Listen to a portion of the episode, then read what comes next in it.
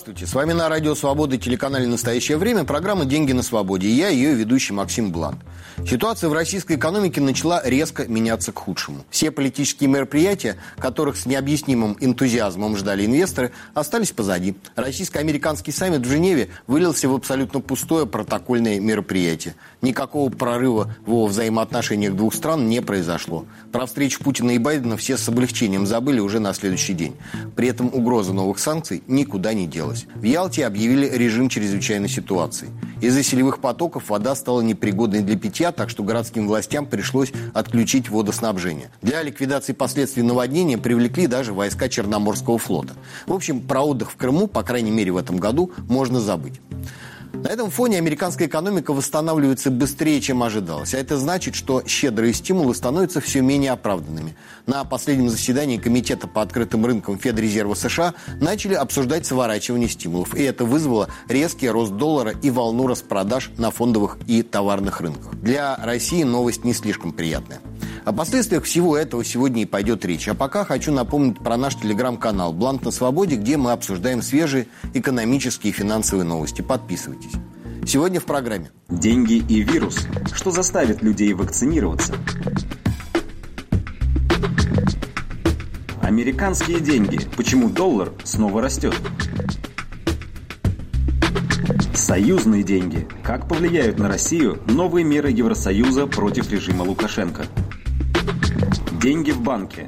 Чем может обернуться защита от санкций?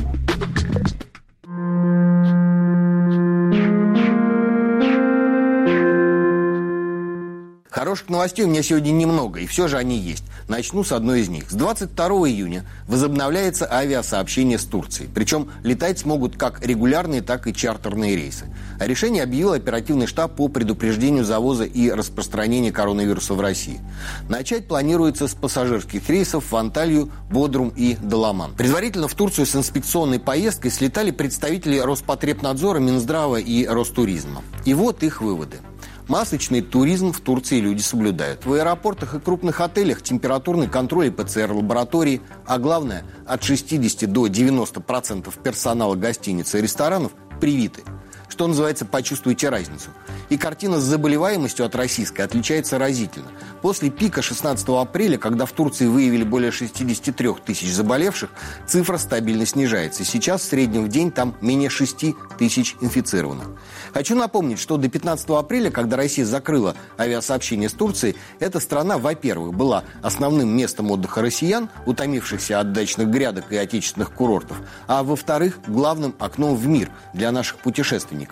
Не буду сейчас обсуждать, насколько оправданным было то решение. Важно другое. По оценке Российского союза туроператоров, из-за этого запрета российские компании не смогли выполнить свои обязательства перед примерно полутора миллионами россиян.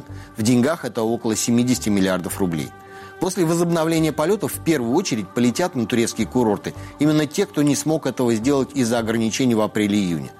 Но сейчас главная угроза может исходить уже от турецких властей. В России картина с коронавирусом отнюдь не такая благостная, так что введение ограничений для российских туристов, например, двухнедельный карантин, было бы оправданным. Ну, будем надеяться, что этого все же не произойдет. Помимо Турции, Оперштаб решил с 28 июня возобновить регулярное авиасообщение с США, Бельгией, Болгарией, Иорданией, Ирландией, Италией, Кипром и Северной Македонией. Новость тоже неплохая.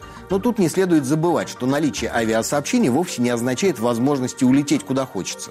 Например, компания Air Baltic давно летает из Москвы в Ригу и обратно. Вот только возможность воспользоваться их услугами обусловлена целым рядом ограничений. Например, если это транзитный рейс, оба билета должны быть одной авиакомпании. Причем купить их нужно одним что называется, пакетом. Это позволяет пассажиру не покидать транзитную зону в Рижском аэропорту. Из-за этих сложностей одна наша коллега с «Радио Свобода» так и не смогла улететь из Киева в Москву на похороны близкого человека. В России сейчас обсуждается вопрос онлайн-покупки авиабилетов с помощью сертификата о вакцинации от COVID-19 с портала госуслуг. Скорее всего, это решение примут в ближайшее время. Напомню, что в Европе ковид-паспорта начнут действовать уже с 1 июля. Проблема в том, что даже российский спутник пока не зарегистрирован Европейским медицинским агентством. Про другие отечественные вакцины говорить нечего. Причем, как утверждают источники Reuters, причина задержки регистрации спутника не в каких-то политических играх, а в том, что российские разработчики пропустили дедлайн для подачи в агентство очередной порции документов. И теперь регистрация откладывается как минимум на сентябрь. А значит, российские ковид-паспорта в Европе действовать пока не будут.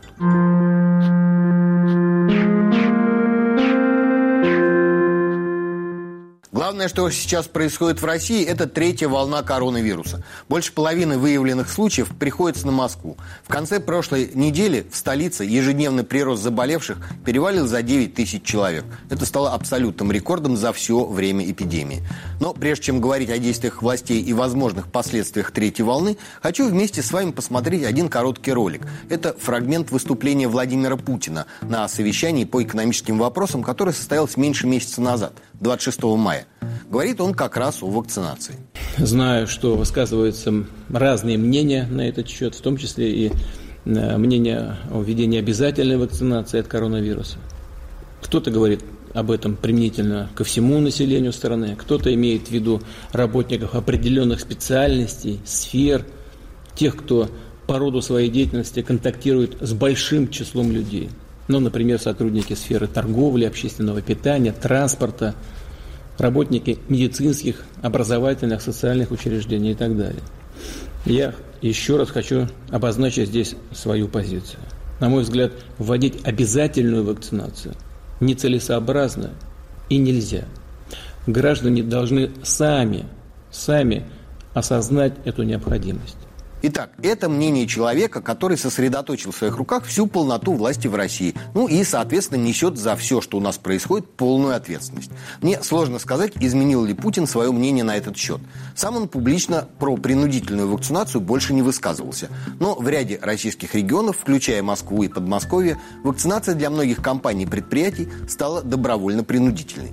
О том, как столичные и региональные власти пытаются сбить третью волну эпидемии в России, а также о реакции бизнеса бизнеса, расскажет Анна Хламова. Анна, добрый день. Насколько я понимаю, ответственность за вакцинацию работников в ряде отраслей возложена на работодателей. Причем за невыполнение нормативов предусмотрены серьезные штрафы. Расскажите, пожалуйста, кого это коснется?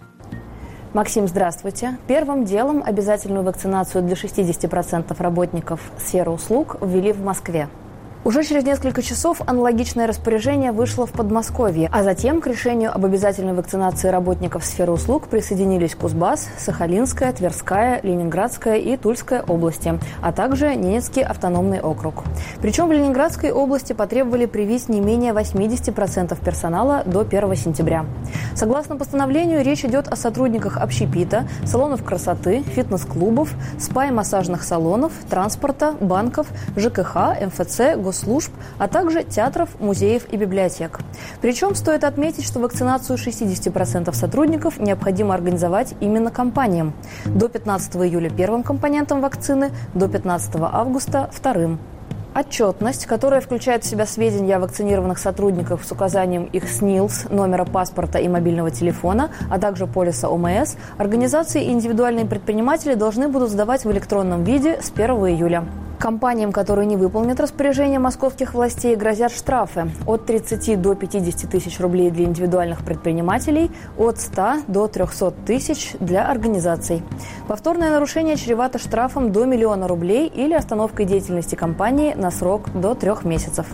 Стоит отметить, что согласно постановлению обязательства касаются именно юридических лиц, не физических. Также требование прививки пока касается только обладателей российских паспортов и не затрагивает трудовых мигрантов. Михаил Гончаров, основатель сети кафе быстрого питания «Теремок», рассказал о своем отношении к новому постановлению и о том, во сколько обойдется вакцинация сотрудников. Я бы его усилил, потому что речь идет о 60%.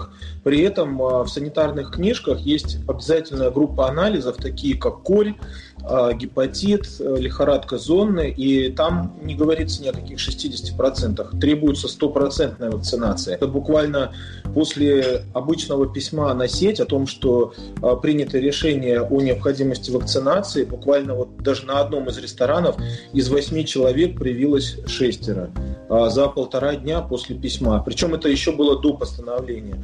Поэтому я думаю, что сама по себе постановка вопроса об обязательности, она уже в достаточной степени мотивирует людей на прививку. Вот. Ну и тем более люди смотрят телевизор, э, получают информацию из интернета о росте заболеваемости, это тоже дополнительный аргумент. Поэтому дополнительных затрат, кроме писем и переговоров, обсуждений, у нас не должно быть. Кроме того, власти ряда регионов отменили все массовые мероприятия. Музыкальный фестиваль «Дикая мята» в Тульской области отменили за несколько часов до открытия. По подсчетам организаторов, они потеряли 96 миллионов рублей. В Санкт-Петербурге по решению властей на мероприятия с численностью более 75 человек будут пускать только при наличии отрицательного ПЦР-теста. Также новые ограничения коснулись чемпионата Европы по футболу. С 20 июня в фан-зону на Конюшенной площади смогут попасть до 3000 человек, в тематический парк в Юбилейном – до 1000. В Москве ввели запрет на проведение зрелищных мероприятий численностью более 1000 человек. Танцполы и фан-зоны при этом закрываются вне зависимости от количества людей. За нарушение организаторы массовых мероприятий будут оштрафованы. Для граждан штраф составит от 1 до 30 тысяч рублей, для должностных лиц от 10 до 50 тысяч, для индивидуальных предпринимателей от 30 до 50 тысяч, для юридических лиц от 100 до 300 тысяч рублей. Если же нарушение повлекло за собой причинение вреда здоровью человека или ущерб имуществу, то штрафы увеличиваются. Для индивидуальных предпринимателей и компаний они составят от 500 тысяч до 1 миллиона рублей. Возможно также приостановка деятельности компании на 90 дней. Так, 17 июня по требованию Роспотребнадзора уже во второй раз временно закрыли клуб «Адреналин Стадиум». По данным ведомства, посетители клуба не соблюдали масочный режим и социальную дистанцию, а управляющая компания якобы не следила за выполнением этих требований. Спасибо, Анна. Я не буду сейчас повторять, что российские власти, которые так гордятся первой в мире вакциной от коронавируса, провалили кампанию по вакцинации граждан. Вместо этого приведу несколько цифр, которые в данном случае гораздо более красноречивы. В США вакцинировано 52% населения, в Канаде 62%, в Германии 47%, во Франции 41%, в Италии 45%, в Монголии 56%, а в России менее 13%. Европе сейчас полным ходом обсуждается снятие ограничений. И тем не менее, в пятницу канцлер Германии Ангела Меркель и президент Франции Эммануэль Макрон призвали европейские страны координировать свои усилия при открытии границ, чтобы защититься от новых штаммов коронавируса. Таких, например, как индийский. Тот самый, которым, по словам московского мэра Сергея Собянина, заражается почти 90% столичных жителей.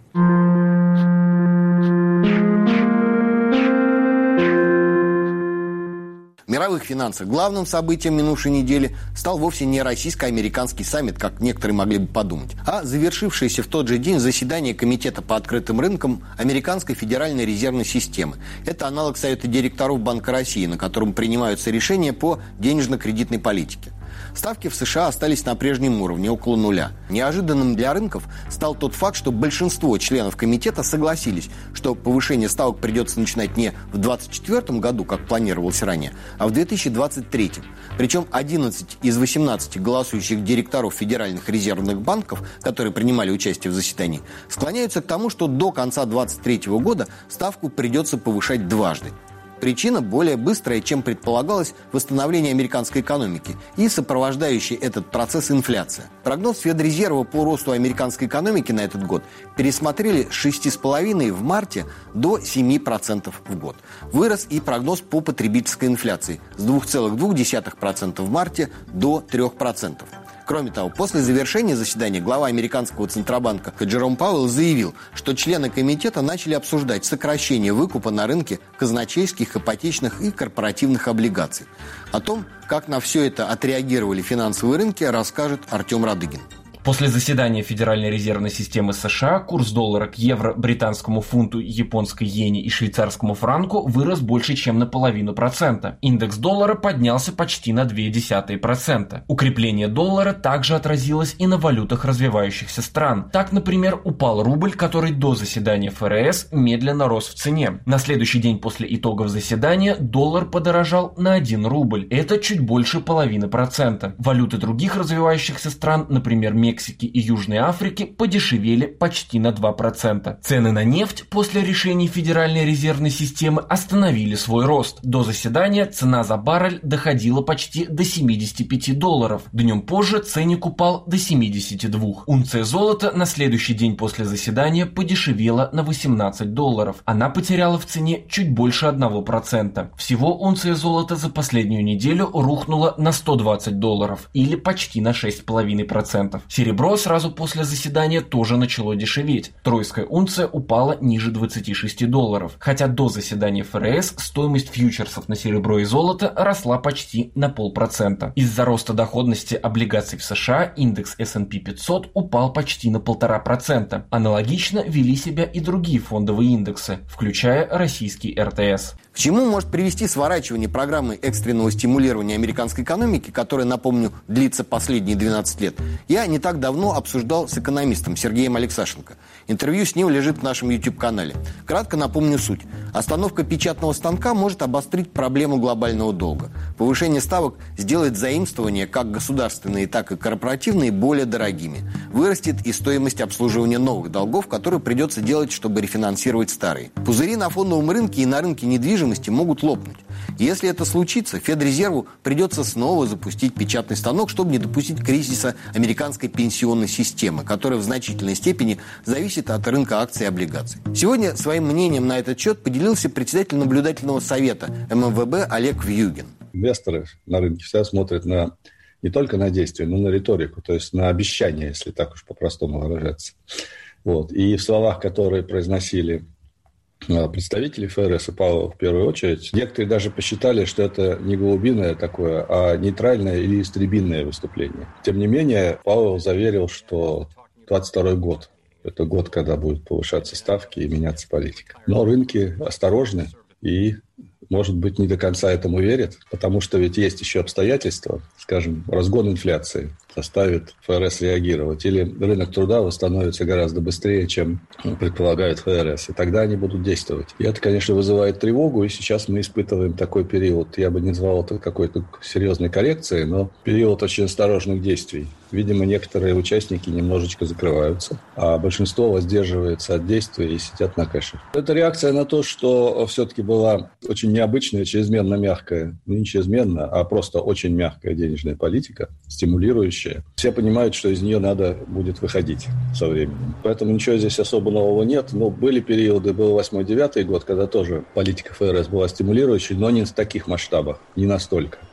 И в этом смысле нынешняя ситуация уникальна. И я думаю, что ни ФРС, ни участники рынка пока не представляют себе, как из этой ситуации будет э, выходить сам по себе рынок. Естественно, у всех цель выйти из этой супермягкой политики без кризиса на фондовом рынке. А кризис на фондовом рынке – это почти что кризис всей экономики, как правило, в Соединенных Штатах. Это задача как раз ФРС – избежать в своих действиях паники, то есть не создавать панику. Для этого у них пока есть один инструмент – это предупреждение. Заранее ФРС начинает менять риторику, говорить о том, что у нас изменилось отношение, мы теперь смотрим внимательно на рынок труда, восстановление рынка труда идет медленным, поэтому мы не планируем в текущем году серьезно менять политику. Это вот сигнал. Дальше рынки этот, этот сигнал проверяют своей интуицией, прислушиваясь к деталям того, что сказано, к тому, что происходит. Если ФРС будет достаточно умело управлять ожиданиями, то, скорее всего, сценарий будет такой. Будет коррекция рынка, довольно существенная, но без кризисной коррекции, то есть без падения там на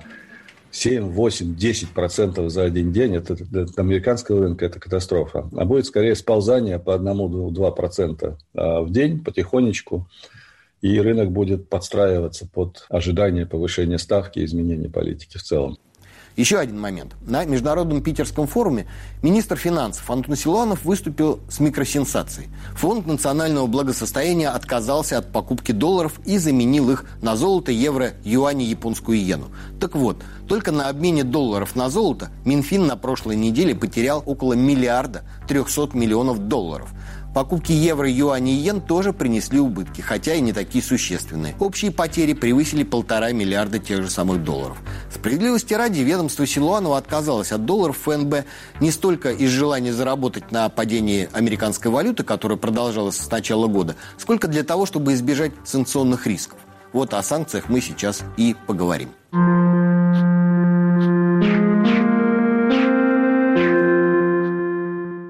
Пятницу, 18 мая, Евросоюз согласовал введение новых санкций в отношении Республики Беларусь. Сразу скажу, меры очень жесткие. Ограничения для финансового сектора будут включать запрет на новые займы, запрет инвесторам из ЕС торговать белорусскими ценными бумагами или покупать краткосрочные облигации, а также запрет банкам ЕС предоставлять в республике инвестиционные услуги.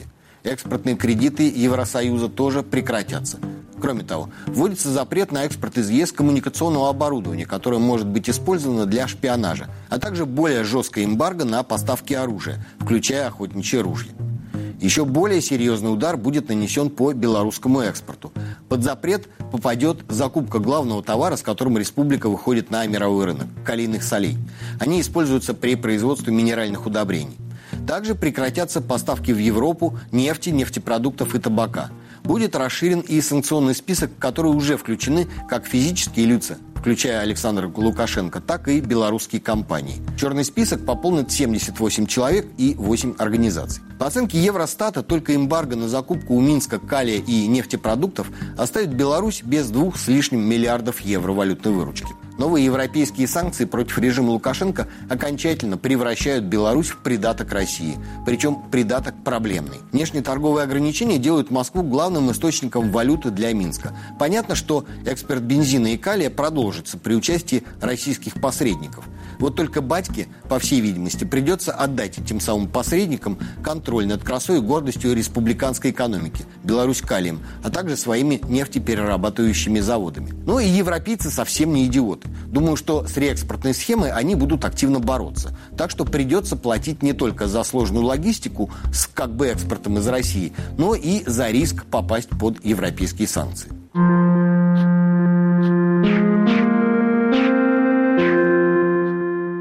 На прошлой неделе правительство внесло в Государственную Думу законопроект об особенностях исполнения кредитными организациями запросов компетентных органов иностранных государств. Документ прямо запрещает российским банкам предоставлять иностранным властям сведения о своих клиентах и совершаемых ими операциях.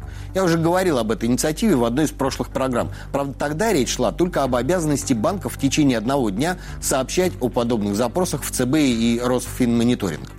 Я еще порадовался, что у правительства хватило ума не запрещать отвечать на такие запросы. Но нет, как видно, не хватило. Вот выдержка из законопроекта, который зарегистрирован в законодательной базе Государственной Думы. Кредитным организациям запрещается предоставлять компетентным органам иностранных государств запрошенные такими органами сведения о клиентах и совершаемых ими операциях за исключением случаев, предусмотренных частью 2 настоящей статьи. Запрошенные сведения, указанные в части 1 настоящей статьи, могут быть предоставлены только на условиях и в порядке, которые предусмотрены нормативными правовыми актами Российской Федерации.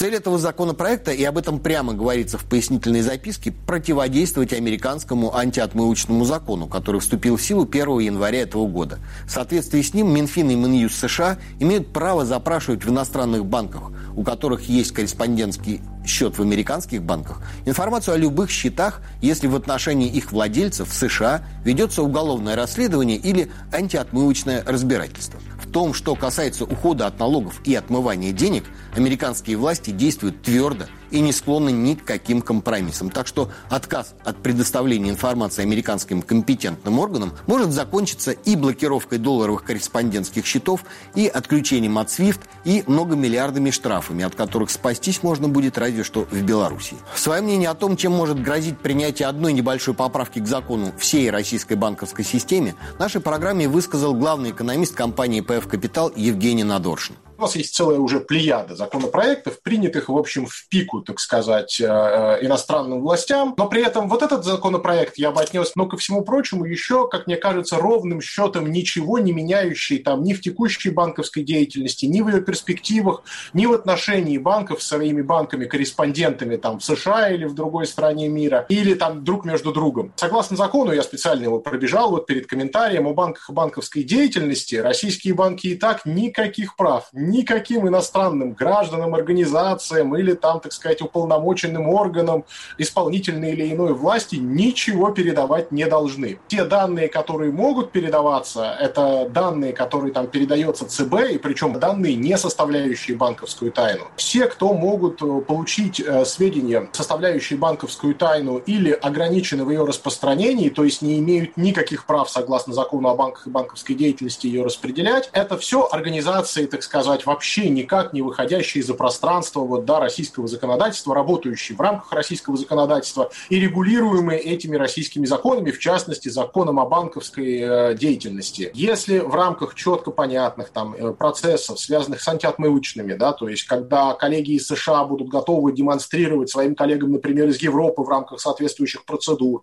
что Россия нарушает э, требования антиотмывочного законодательства и по процедурам, по которым она в рамках общих договоренностей обязана предоставить информацию по тем или иным сделкам, эти сделки, эту информацию не предоставляет, но решать это будет не конкретный коммерческий банк в России и не конкретный коммерческий банк в США. Это решать будут соответствующие органы в России и США. То Россия может оказаться в черном списке стран, где мы некоторое время назад и пребывали в части антиотмывочного законодательства. И вот это, эта мера уже совсем другого порядка, и это совсем другая история. Вот это может как раз привести к тому, что если корсчета и закрыты не будут, а они и тогда не закрывались, операции по этим корсчетам могут проводиться совсем в другом порядке. И это может создать существенные сложности. Опять же, не уровня закрытия корсчетов, но, допустим, не готовность России работать в рамках антиотмывочного законодательства, во-первых, приведет к тому, что, скорее всего, остановится весь, в том числе, налоговый обмен, который с немалым трудом власти многих стран, в том числе российских, наладили за последние годы. Вот как бы никто не станет меняться после таких действий информации.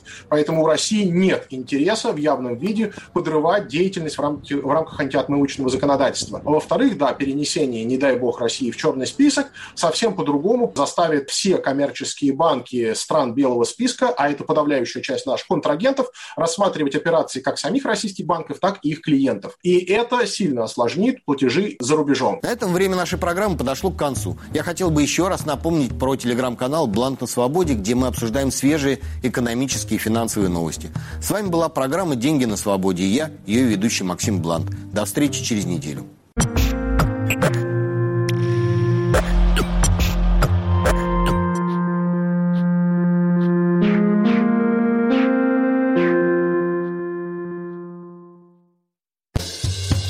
Зовут Елена Фанайлова. Я поэт и критик, обозреватель культуры «Радио Свобода», бывший врач. Мой подкаст называется «Фанайлова. Вавилон. Москва». Мы говорим с художниками и писателями о духе времени, старом искусстве и современности, о художнике, политике и войне. Мне нравится ироническая эстетика кабаре и искренность собеседников. Подкаст выходит по пятницам. Слушаем в приложениях Apple и Google, в Яндекс.Музыке, Spotify и в телеграм-канале студии подкастов «Радио Свобода».